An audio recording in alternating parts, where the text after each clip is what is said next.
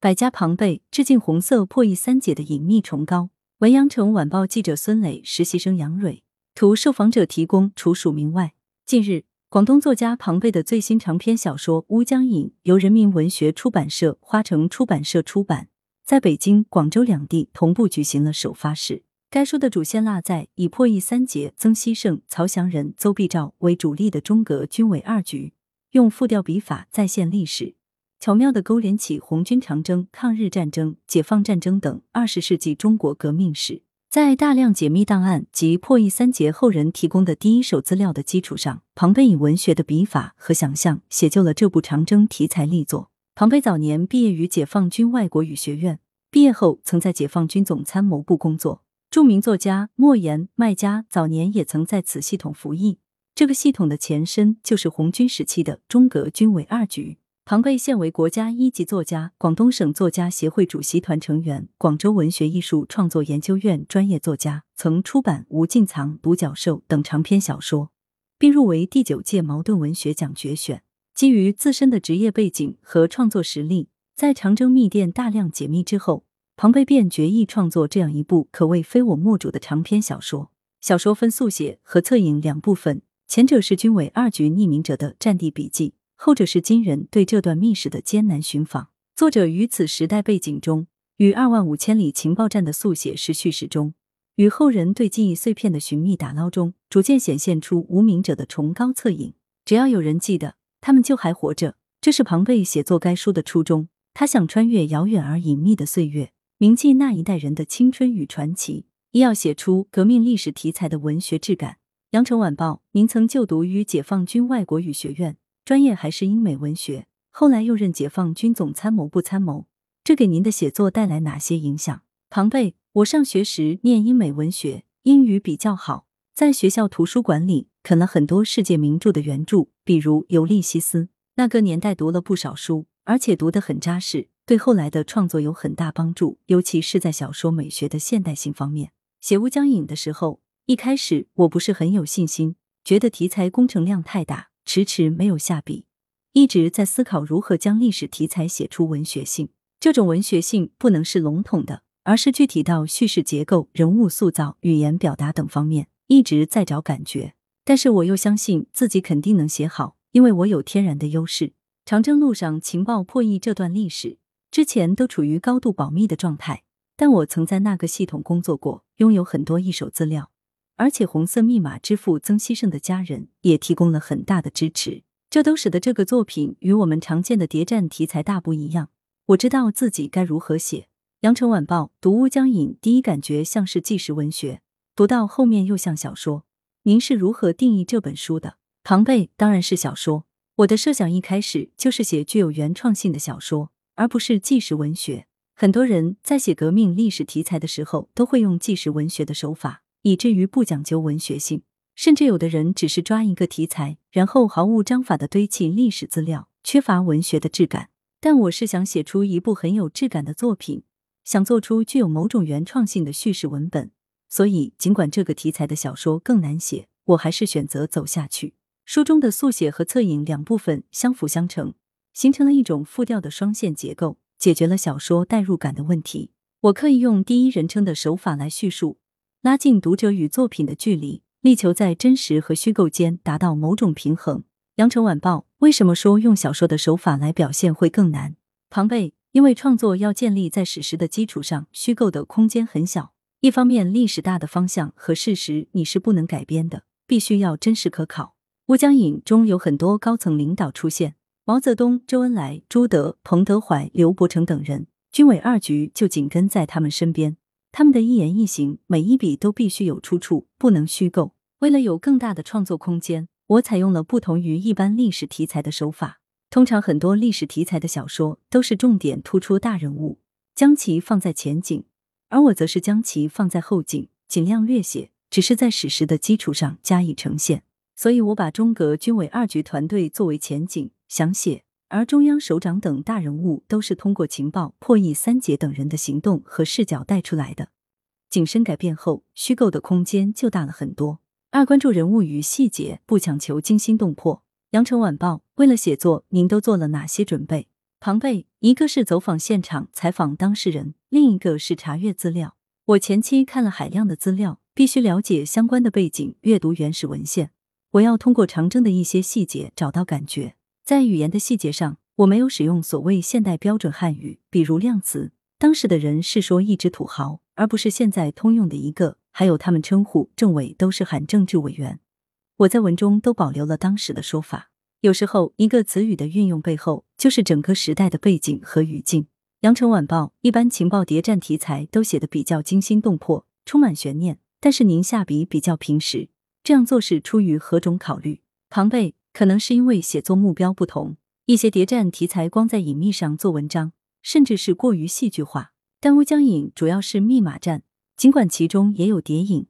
前面写长征那一段作品的主体部分是第一人称叙事。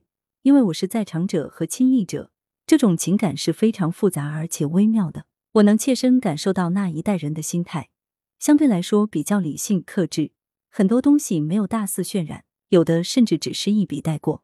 不管是情报破译还是战斗现场，我更关注的是其中的人，尤其是人在身心极限状态下所爆发的生命力，让人惊叹。这也是我写这部作品的初衷。相对于惊心动魄的情节。我更多琢磨于人物形象的刻画，《羊城晚报》读者确实能感觉到破译三节刻画的非常生动，还有其他很多小人物都描写的栩栩如生。您是如何做到这一点的？庞贝，关键是抓住人物的性格特征去描写，用细节和故事去精心打造人物形象。破译三节，每人都有自己的特点。曾希圣虽然戴着圆框眼镜，但他是一个文武双修的刚烈汉子。他可以撩起八十多斤重的石碾子，再用手接住，连着七八下面不改色。湖南人性子比较冲，脾气有些大。长征路上有一次，朱总司令急着要情报，但曾希圣还在破译中，他竟然直接把老总推出了门外。曹祥人，湖北人，十五岁就参加了红军，他熟记了几千常用字电码，听到电码可以直接在脑子里转换为文字。也就是说，一般报务员是收听电码。而曹祥人几乎是在直接接收文字。邹必照也是湖南人，非常聪明。他也是十五岁就参加了红军，十九岁就成了破译三杰之一，记忆力强，对电报的摩尔斯电码倒背如流。更主要的是，他还有一股年轻人永不服输的精气神。三，只要有人记得，他们就还活着。羊城晚报毛泽东同志形容长征是在走夜路，而军委二局是红军长征的灯笼。当时条件那么艰苦。为什么军委二局能屡次创造奇迹？庞贝，我们说毛主席用兵真如神，他的高明在于分析情报，做出判断，然后寻找战机，摆脱敌军，调度敌军，消灭敌军。而破译是一切决策的基础和前提，没有密电破译，领导人的决策就失去了走夜路的灯笼。当时条件特别艰苦，而且长征越往后走，情报获取途径越发单一，基本只能依靠破译敌人的密码。从一九三二年秋天到一九三六年红军三支队伍会师，破译三杰，亲手破译的敌军各类密码有八百六十种之多。更为重要的是，我们能破译国民党的密电，但是他们却无法破译红军的。一九三三年，国民党首屈一指的破译专家教皇祭毕，他写给蒋介石的报告里说：“我们分类悉心研究，时经两月，毫无头绪，无从分析。这种差别还不仅在于技术。”也在于谁拥有更执着和大无畏的奉献精神。羊城晚报在小说最后有几行小诗：时间的深处有一种静默，那是水中的星光，是风中的密息。这首诗是写给破译三杰的吗？庞贝，破译三杰都曾被授予过红星奖章，局长曾希圣被授予二等红星奖章，曹祥仁和邹必照是三等红星奖章。这个奖章可了不得。一九三三年被授予一等红星奖章的只有周恩来、朱德、彭德怀等几个人，刘伯承、叶剑英等人也都是二等奖章。这是中国工农红军的至高荣誉。然而，曾希圣的那枚奖章过乌江的时候掉到水里了。后来，他甚至从未跟人说过获得过奖章的事情。曹乡人的那枚奖章，则是解放战争期间要绕到朝鲜，他坐船从山东到东北，途中遭遇国民党的船前来拦截。秘密和奖章都在一个小包裹里，为了保密，他直接把整个包裹都扔到海里去了。就像小诗中那句，成为了水中的星光。他们的工作非常重要，又处于极度保密状态，受到误解也不能辩解，因为只有党和军队的最高层才知道他们的业绩。这一点给主人公铺上了一层悲壮的色彩。他们是真正的无名英雄，即使行走在自己的队伍里，他们的身份也不为人知。书中有个细节，有一次刘少奇说：“军委二局要这么多油干什么？领导们点灯都没有油。”可见当时连刘少奇同志都不知道这帮人到底在做什么。